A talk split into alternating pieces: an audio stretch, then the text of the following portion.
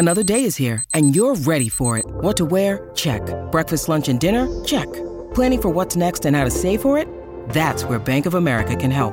For your financial to-dos, Bank of America has experts ready to help get you closer to your goals. Get started at one of our local financial centers or 24-7 in our mobile banking app. Find a location near you at bankofamerica.com slash talk to us. What would you like the power to do? Mobile banking requires downloading the app and is only available for select devices. Message and data rates may apply. Bank of America and a member FDIC. Does this mean it's over? Does this mean he likes me? Are butterflies good? Am I ever gonna meet someone? I'm tired of swiping. Am I normal? Am I moving towards something positive or away from something? You can keep waiting for the fairy tale, or you can get on board with the new rules of relationships. If you've watched me on NBC's Access Daily, then you know this ain't your mama's love advice. This is Dates and Mates with Damona Hoffman. Hello, lovers. Welcome to another captivating episode of Dates and Mates. Did you know that January is National Breakup Month? It's okay if you missed it. There's been a lot of New Year, New Me talk going around. And frankly, we aren't in the business of celebrating breakups.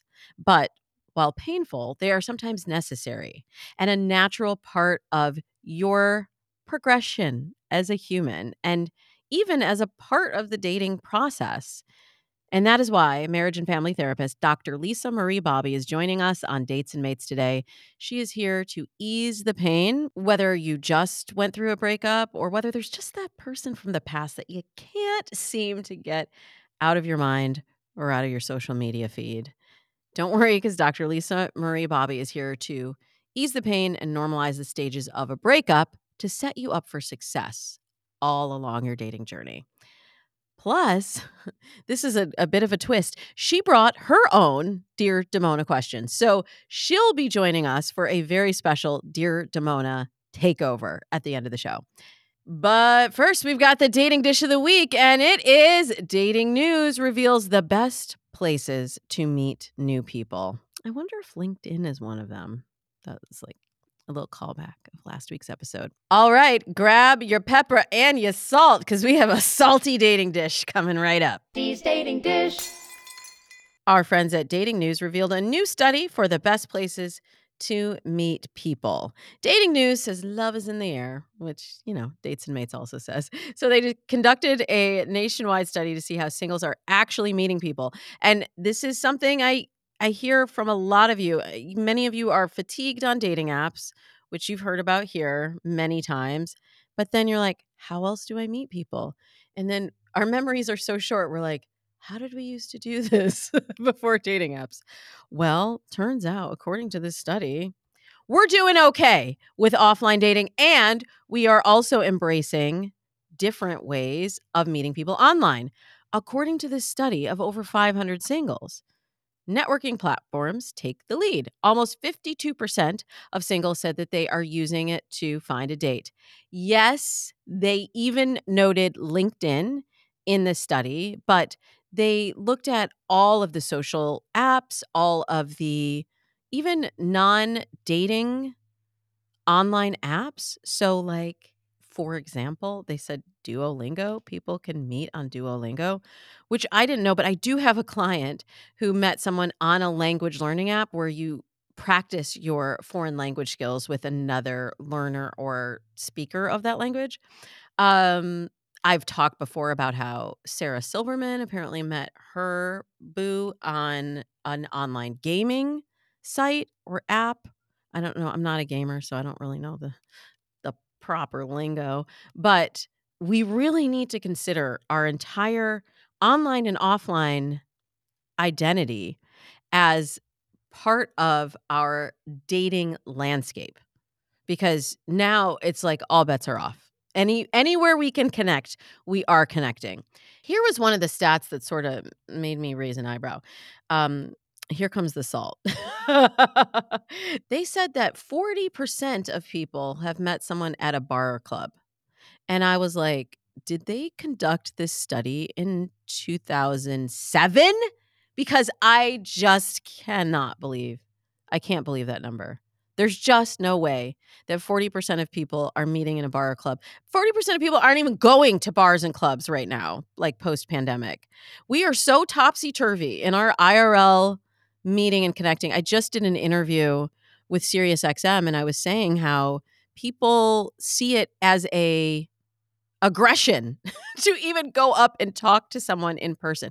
First of all, they like guys say, "Oh, I don't want to be creepy if I talk to a woman in person," and, and I, I, I would, I would dispute that fact if I didn't hear from so many women, particularly Gen Z and young millennial women, that are like, "Yeah, this guy talked to me. It was like creepy."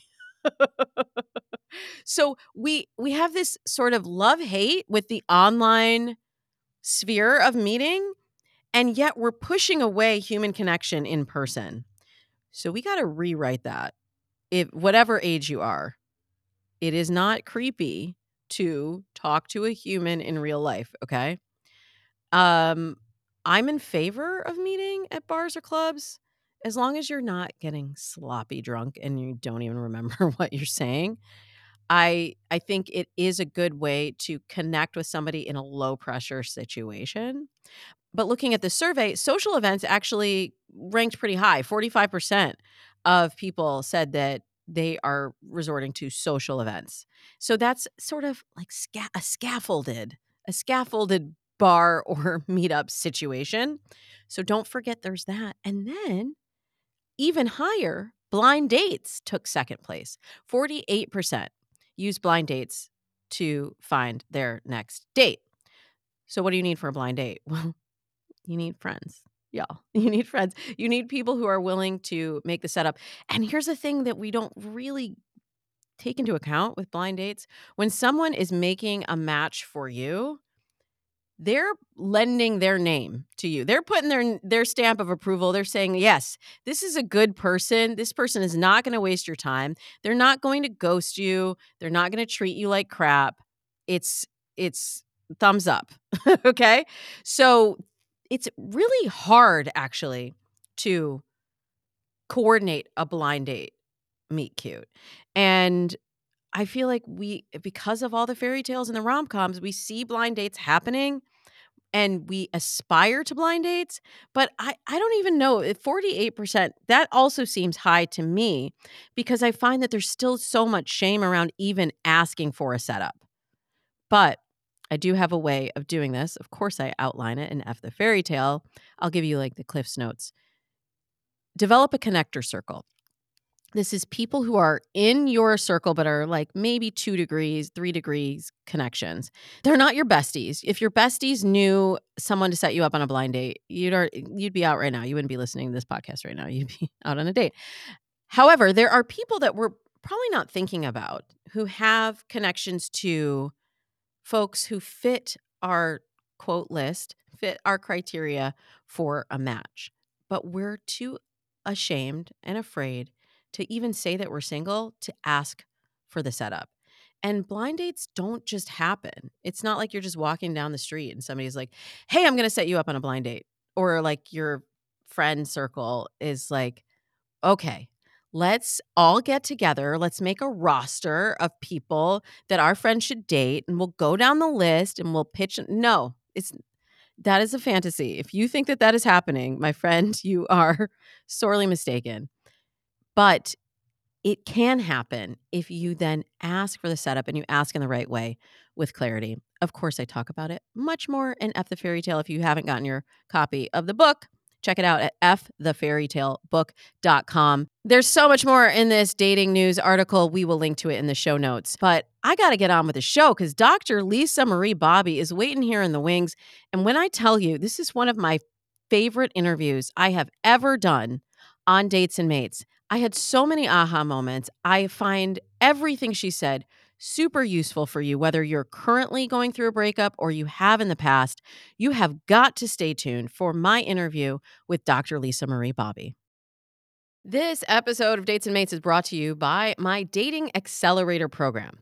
All right, here's the deal, y'all. I have taken all of my knowledge of the last 17 plus years as a dating coach. And I've distilled everything down into an easy to follow system. So, whether you've been listening to Dates and Mates for a long time, or you're a new listener, or you just finished F the Fairy Tale and you're like, what do I do now, Damona? I will take your hand and I will lead you step by step through all of the five dating loops that I see my clients getting stuck in. And I'll help you move through those dating loops to get you onto the relationship that you want. This is a self led version of the program. So you can take it anytime.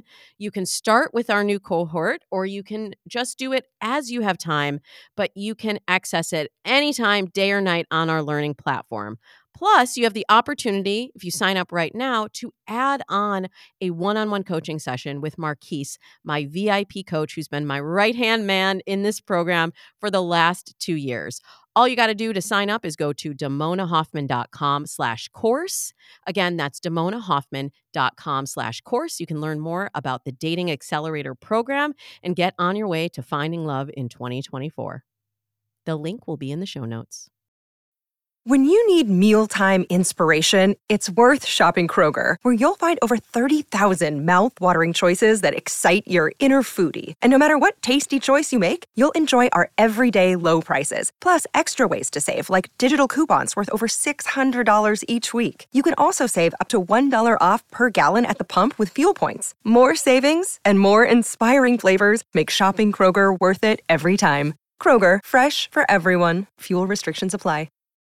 Welcome back. Dr. Lisa is a marriage and family therapist and the founder of Growing Self Counseling and Coaching. She's also the author of the book, Exaholics Breaking Your Addiction to an Ex Love. And she's the host of one of my favorite podcasts, Love, Success, and Happiness. Please help me give big smooches to Dr. Lisa Marie Bobby.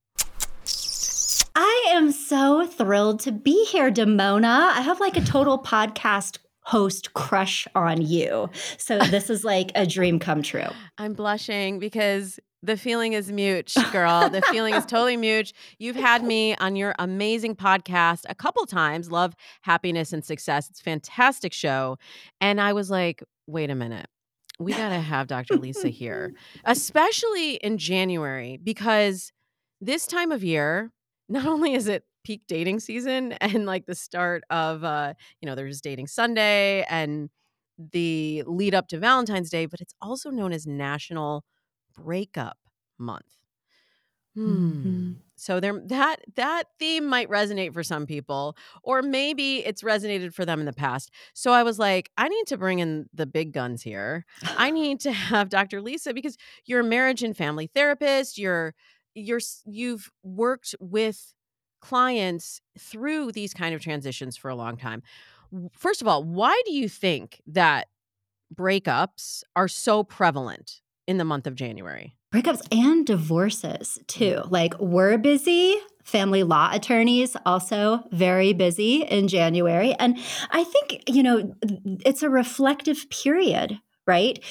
A lot of people don't make a move even when a relationship is hard around the holidays. So even if it's been difficult and they're pretty sure they don't want to do it anymore, they'll like keep their powder dry in November, December, and then in January, this whole fresh start mentality. Um, so I think that's one piece of it. But also, too, it's just a reflective time of year. I mean, who isn't really taking stock of who they are, what they want, how things are going? And January just feels like a natural transition time for making big changes. August, too, interestingly, I have found it's that back to school energy. Summer's over, getting back in the swing of things, and like, all right, what do I want to not do anymore? You can be part of that, right? Am I right? I don't want to so, do you. that's what's going on. that's very interesting because I notice very similar cycles as a dating coach Mm. that January is a big month and then also September that's when I tend to launch my programs because that's when people are thinking the most about dating.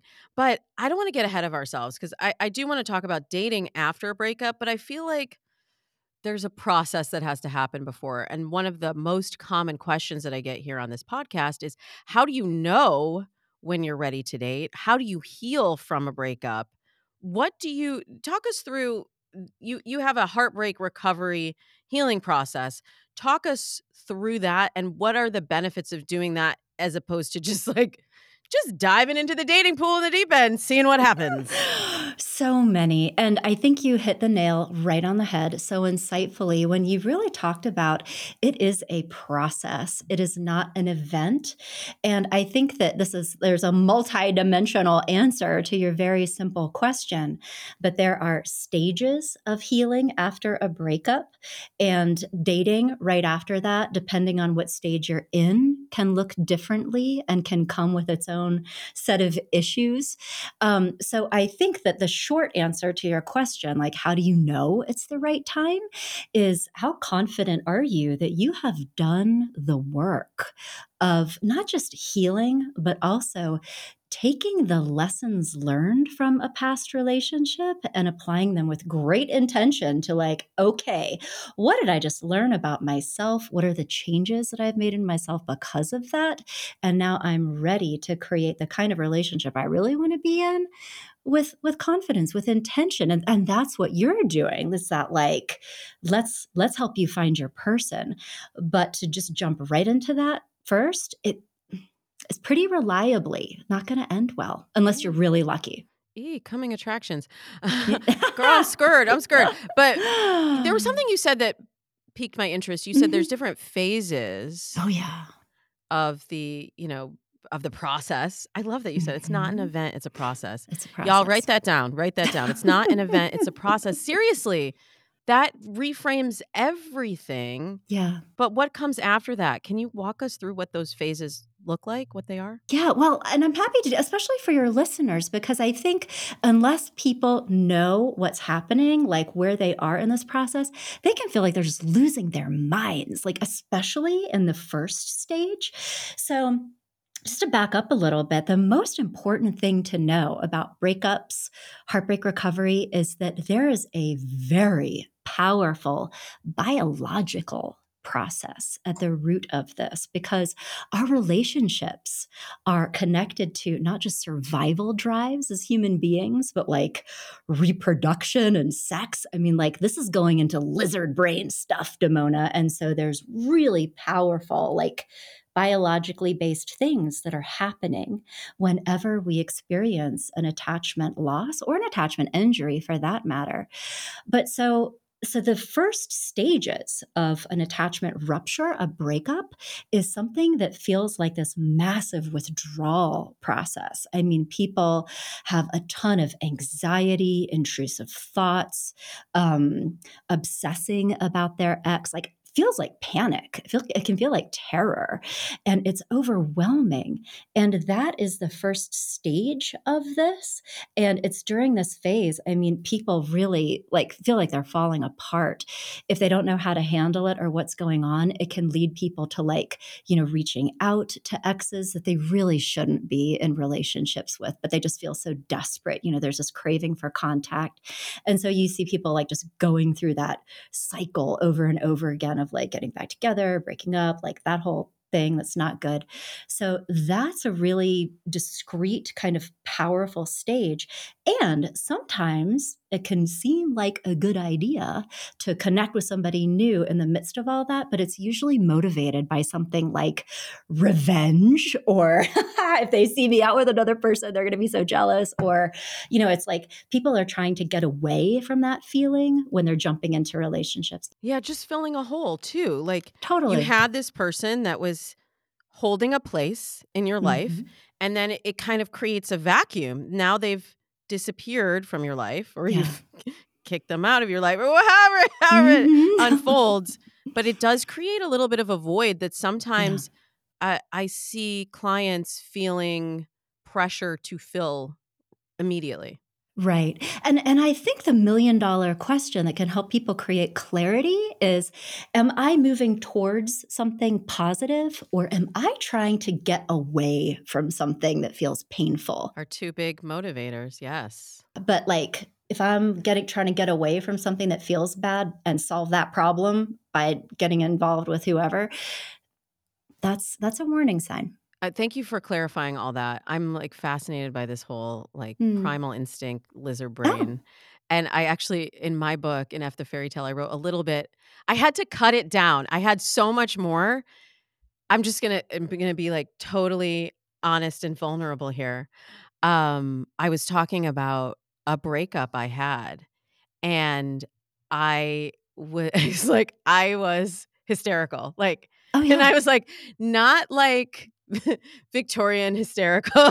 like I was actually hysterical. And I Yeah. wrote this bonkers, bonkers letter to him that I'm like, thank God social media did not exist then because that I would never be able to escape the humiliation of this letter. Like, please, please, God, I pray that he did not save this letter, that it's just gone and in a Lakeville outside of Chicago somewhere because I was out of my freaking mind.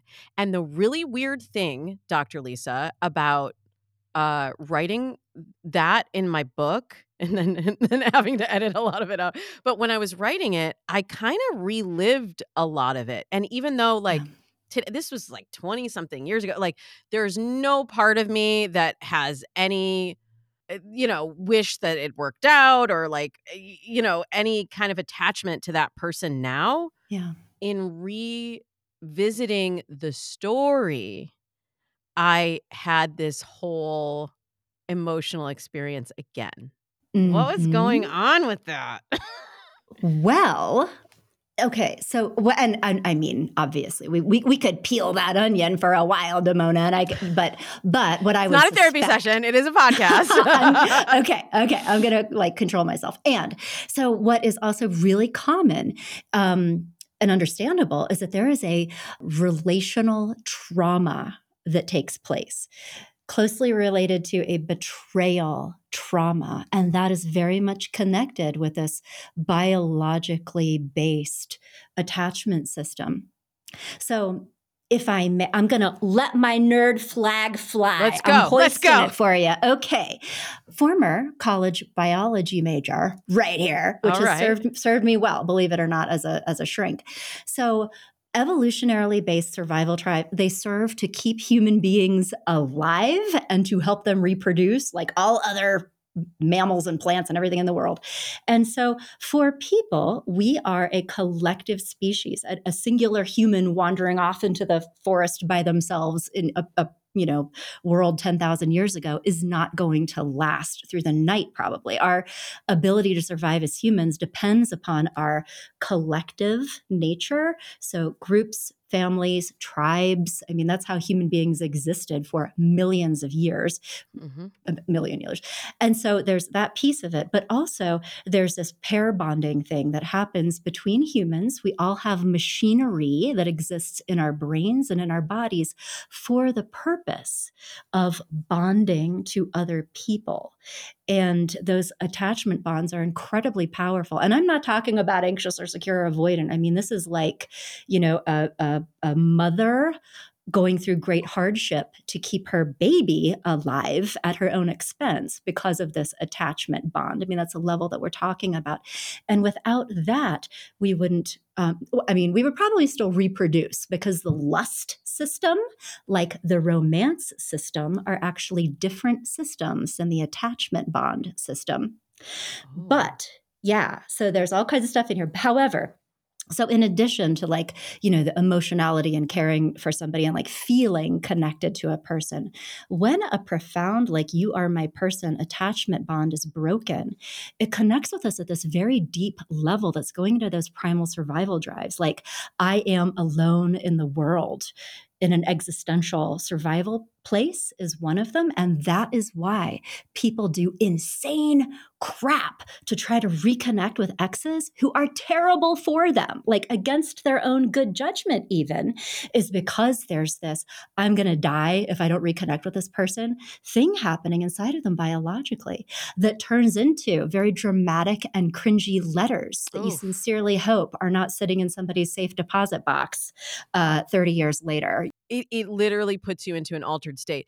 There was a Totally. Hmm. word, there's a word you kind of threw out, glossed over that I was like, hmm, betrayal, trauma, Trauma, that's, yeah. betrayal, trauma. What what you talking about? So there's this terrible like experience where somebody's like, I feel like I'm dying. But what we don't often realize is that there is a trauma response after the fact. Um, and so post traumatic stress disorder. We've all heard that. And there are um, symptoms. So, and this is a very real, like mental health condition when somebody lives through an event that is literally. Um, could could kill them. I mean, violence, horror, war. I mean, terrible things happening you when you live through a traumatic experience it actually changes your brain your brain encodes traumatic memories in a totally different place and in a totally different way than our normal day-to-day memories.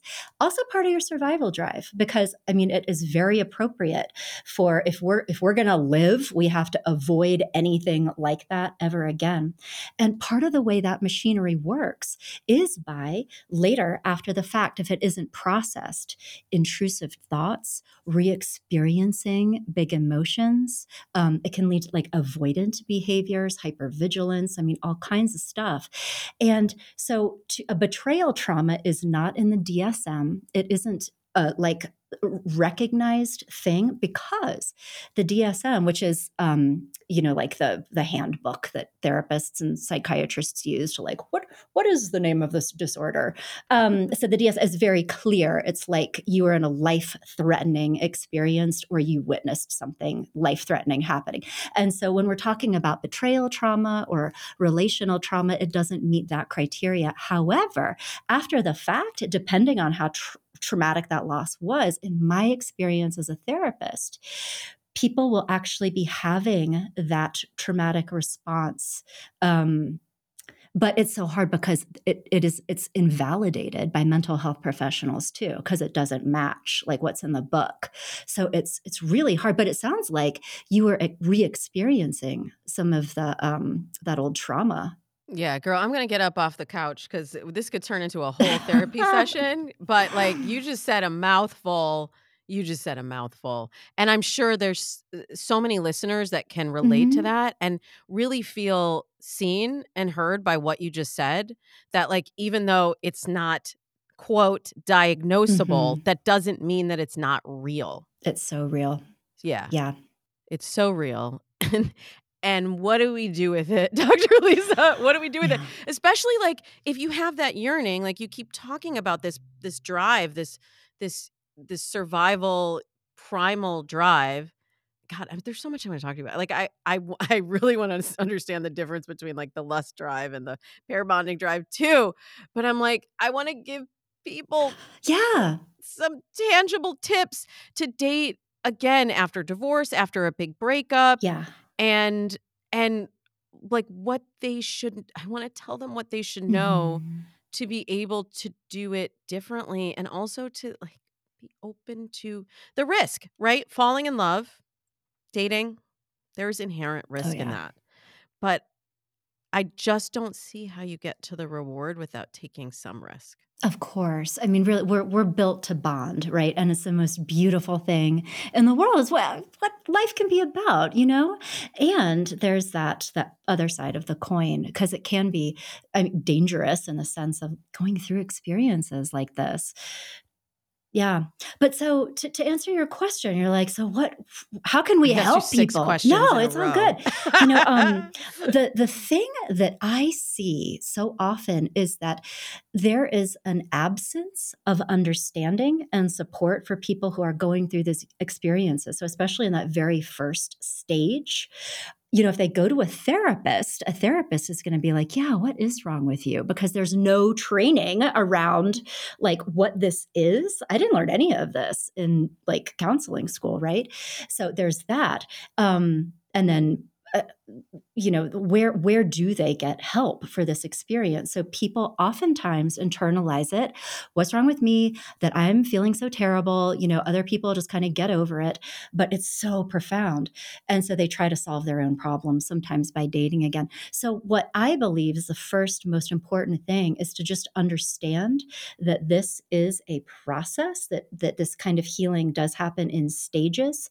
The first process that stage is incredibly overwhelming and horrible. And the one single piece of advice I could give your listeners is going to be like r- radically oppositional to everything and like the self help zeitgeist, but it is don't believe everything you feel and don't believe everything you think. Because when you're going through this, you're essentially in an altered state where whatever you think is a good idea, probably not a good idea. It's this old machinery trying to like save your life. And that is not like a rational response. Oh my gosh. I've had like seven like epiphanies in just the time we've been talking. Yeah, so okay, if you can't believe everything you think and Yeah. feel, um, what can you do? But really, what is the next phase? Okay, we talked about like the trauma response phase. And I don't know if these have n- specific names. I'm probably butchering No, them. it's it's all good. I, I think of it as a withdrawal phase because what we didn't talk about, but it is also a piece of this, is that the the love and bonding thing. There's a, a highly addictive component to it, actually, and so when that attach, it's the same uh, system as like if you were addicted to a substance like heroin or something. So that's what's happening. But so I think that first phase is like recognizing that and then also having the support of somebody to help you like not make anything worse and develop almost like coping skills because what will happen next is if you know and, the, and i think the first big turning point is that when people um, begin coming to terms with this this relationship is actually over it makes them feel a lot worse first of all but it also pushes them into the next phase of this which is grief. So there is a profound like mourning and and really like feeling legitimate sadness and processing some of those big feelings in a safe place. That's also part of this like you know emotional pulling apart experience. That comes next and also not advisable to date during that period because you know like back in the day like 100 years ago there was a socially culturally recognized mourning period. So if you lost someone close to you you would dress in black for a year. You wouldn't get invited to things. People would leave you alone from the wisdom of like you're not okay right now. And to go you know and try to like be all sparkly and fun like no no, let's just not do that. So it's a time of reflection, self care, eh, like giving yourself space to honor the loss. And there can be certainly like rituals of, you know, one of the hardest things I think about relationship loss and like that grief process is that it doesn't come with the rituals of mourning. Like, God forbid, if you lost a family member, they're like funerals aren't for the dead, they are for the living. It is this ritual that helps um, create closure but relationship loss is so ambiguous right? Because they're not they're not dead. They might live like you know half a mile away. Like there so there's this this open loop that can make it very difficult to to go through that process of grieving and mourning. But that's one of the stages that is really important But it doesn't have to be a year, right? doesn't have to be a year. No and that's the thing too. I think there's myths around like and people i think also judging themselves around like how long should it take me to get over this? Absolutely not a, a metric that anybody should be indexing. It's how are you doing the work? If you do the work well and like really lean into it you can move through that. I would say a week or three. I've met people that have been stuck in that place for like 10 years so like not time okay, question on that because yeah I hear from a lot of people, well, I knew my relationship was over for like six months. So they feel, yeah no judgment, they feel that they have been doing the work already, even though they may have been still partnered, still married, still relationally Mhm. involved in any sense of the word you choose to take that. Um, okay, I'll be honest. I'm sort of skeptical. I'm sort of skeptical that you can be still in relationship and fully immersed in that experience that you were just talking about. I agree with you. I think anytime a relationship. You can call me wrong on my show. You totally but you're you right to. Uh, because anytime that you are still cohabitating that attachment bond is being maintained whether or not you know it and right. so when when that ends for real you are going to be pushed into stuff that you didn't experience while you were still like cohabitating however and this this may scare some of your listeners so we'll go there anyway. What is also true, and I say this as a therapist, I talk to a lot of people who are on the off ramp of a relationship and, and really like doing a lot of that work of detaching and releasing an attachment bond well before they pull the trigger with their partner. And so they are talking to me, their therapist, about all these things that they're unhappy about and then deciding for themselves. They're experiencing anxiety, they're working through grief, but they're doing it on my couch with me without talking to their partner about it. So I think that's also true. Like when some people like, well, how do they get over it so fast? I it's that they they preloaded the work, not that they don't have work to do on the other side, but um that's the thing that happens. Does that make sense? Yeah. yeah. It makes total sense. And this is why another common mm-hmm. question that I get on this podcast is this person says they're separated or they're like not they're not yeah. yet divorced mm-hmm. but they're not should I date a person and then there's there's the difference between people that say like when it says relationship status that's eh, that disclose mm-hmm. separated, mm-hmm. not legally divorced. And then there are the people that don't really say that, like kind of are just like, it's just uh let's just see where it's going and then tell you about it later. And I I, I do think it's kind of mm-hmm. situational mm-hmm. for because I, I just I don't want to say on the show, no, you shouldn't date somebody who's separated because I don't know if they are going through that experience that you were just describing, but I don't know, maybe I should say don't do it. It's complicated. It, it really is complicated. And what you're saying is so valid because, I mean, it, it really is specific to the person and the situation. I mean, there is typically a lot of unfinished emotional business when anyone is, you know, like separated but not divorced? What's that about? Because there can be things like therapeutic separations where a couple has decided to split, work on the relationship. You know, is the partner on one side of that looking for an, you know, an avoidant fueled escape hatch?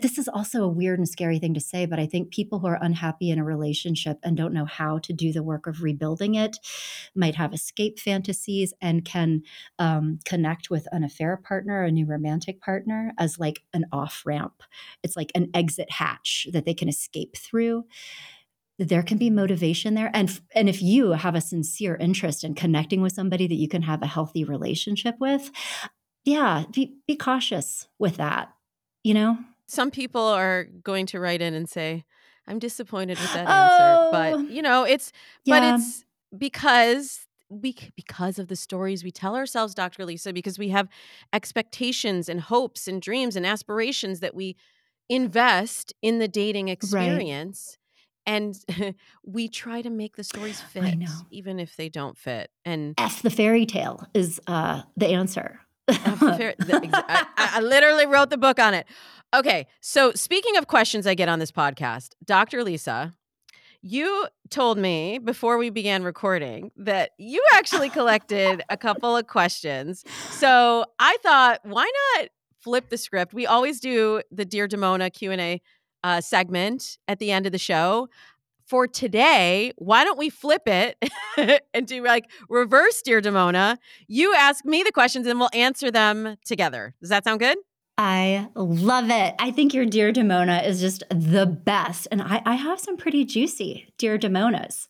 Okay, you ready? Okay. Well, I can't tease to it. We're going to take a quick break. I can't tease to it cuz I don't know what's coming, but I kind of like that that excitement and anticipation, so I hope everyone will stick around. I am back here with Dr. Lisa Marie Bobby, and we're flipping the script on Dear Damona. She has questions for me, so let's let's see what's in the grab bag of Dr. Lisa's questions today. Dear Damona.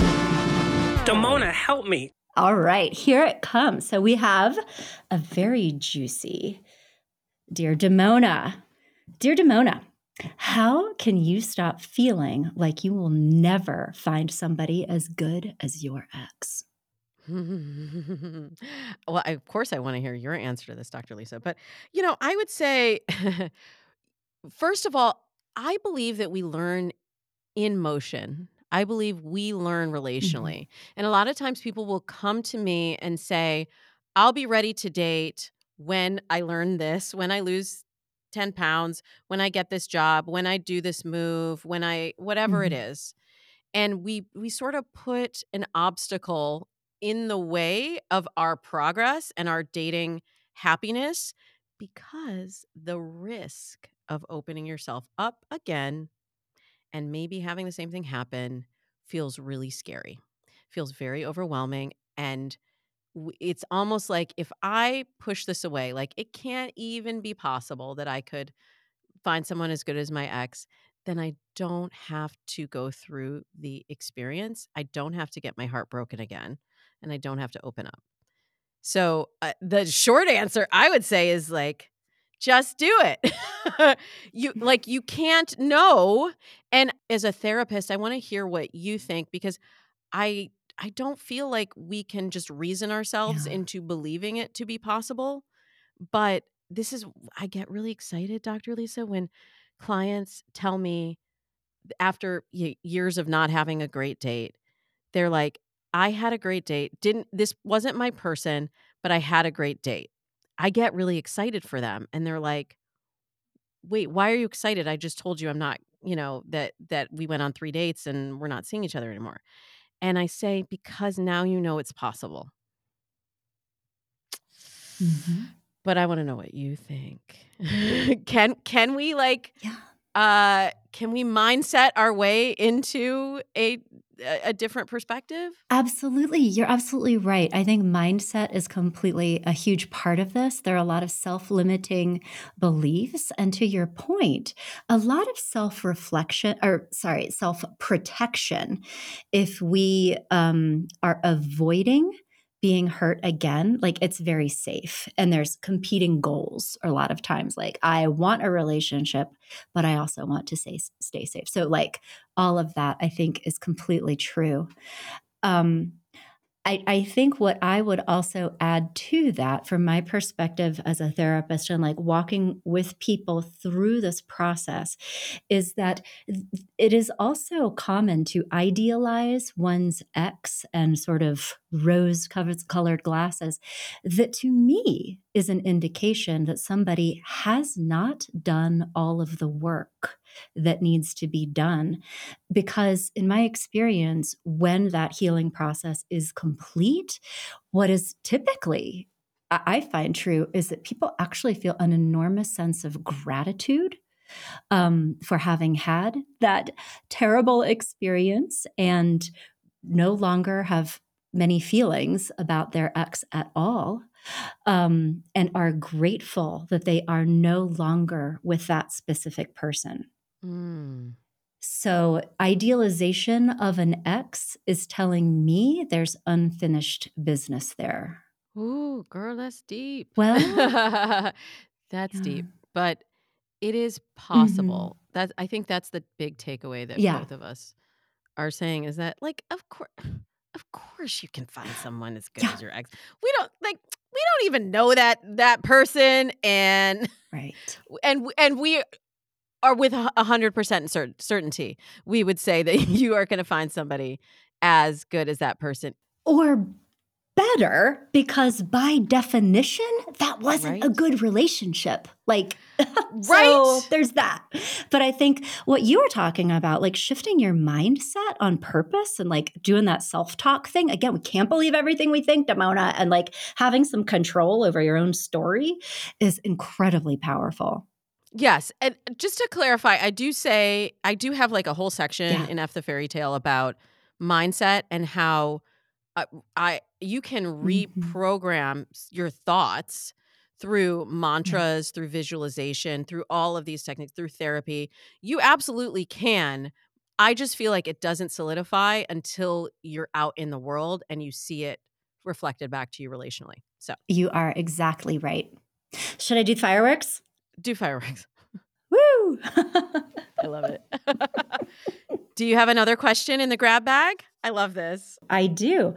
Um, so, dear Damona, how do you navigate missing your ex, but also really wanting to give your new relationship a chance?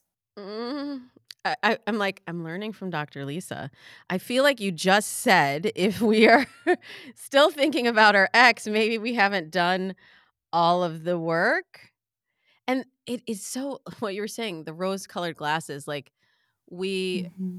we forget all the bad times and we forget that like obviously if we're not in relationship with them anymore there's some reason for that we we just like drop that chapter off the book and we're like and here is the perfect story no honey there's more in that story that you need to go and look back up but it's just it's unfair i think Mhm. to your current partner if you can't be present that's what i, I do a lot with my clients is just bring them into the Mhm. present moment because i find that anxiety really comes up that dating anxiety that that push pull that that that this um question writer is feeling it comes up when we are ruminating on the past or projecting to the future so how can you get in the right here right now with the person you're with in this moment if you can't do that you're kind of wasting their time and you're also wasting your own. Yeah. And and um I think that what this question exemplifies is exactly what we're talking about. Like, how do you know when you're ready to date again? Uh, what what are the dangers of dating too soon? And it is exactly this. Now they may have connected with a lovely person, and they are literally not emotionally available because their ex is still camping out in their head, in their heart. So, like, any new relationship will not work because of the unfinished business. Dr. Lisa, though, okay, they're already in relationship with this new person. Uh huh. Can they do the work now? Um. Do they have to throw this great, great catch back in the dating sea? Well, okay. I mean, yes and no. It depends. So I'm I'm all for authenticity, right? Um, and I think that when you are in a relationship, the things that you would be feeling and experiencing otherwise are going to be um, what's the word I'm looking for? Like covered up. mm, What's the word I'm looking for? Like covered up or buffered to a degree. Like if that person wasn't in that relationship, they would be feeling all kinds of things much more intensely. So because of that, they, they don't have full access to their inner experience and it's harder to like tap into that. So that is one thing. But also, I mean, there is by definition this level of concealment that comes if if, you know, the person who has this attachment to somebody else is working with somebody like me or going through these steps and doing all this deep work and grieving like are they going to tell that to their partner who's like you seem off or what's up with burning all the stuff in the backyard? Like right can we and you know like so you say well it's really because i still have this profound attachment bond to my ex and like i compare them to you all the time. Like i don't know. Would that feel good to you? I No, no. but i think that's the like do do the work before you like Yeah, and you know, I'm always talking about dating with empathy too and Yeah. compassion. And like, there's this feeling that if you end something with someone, Mhm. that or if even if it's just like somebody that you matched with and you don't want to go on a date with them or maybe you've seen them for a couple times and you're like this isn't happening that it's better less hurtful if you just sort of fade away and i find Mhm. that that's the opposite of what is correct that people usually appreciate some level of clarity i don't know Oh, that they yeah. need to know all about like the burning the stuff in the backyard um I see a however- doll. What's what? Are, what are we doing? what are you Right. doing? Oh well, this is my ex's voodoo doll. Mm. Um, But I do feel like having, gosh, we just need to get clarity ourselves, right? And then we can have clarity Yeah. with other people and learn how to communicate it. Dr. Lisa, Mhm. I want to answer more questions with you. I want to talk to you more about all of the things, but we're out of time for today. This is so amazing. I have had the best time. You're so much fun to talk to, Damona, and you have such a refreshing perspective. I love it. Huge fan. Thank you so, so, so, so, so much for joining me, Dr. Lisa. Be sure to follow Dr. Lisa on Instagram at Dr. Dr. Lisa Marie Bobby. That's B O B B Y.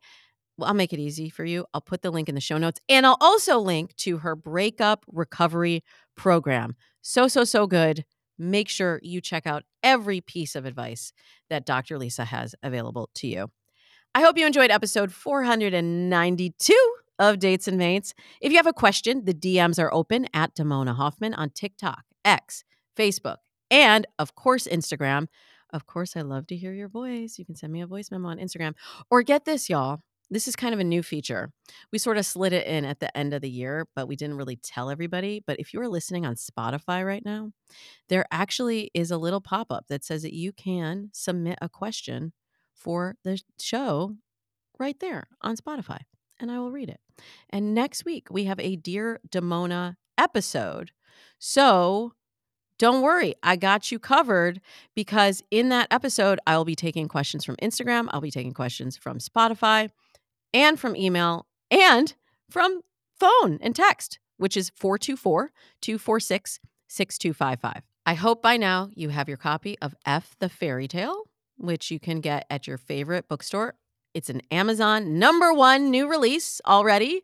You can get it on Amazon. You can get it at Barnes and Noble, wherever you get your books.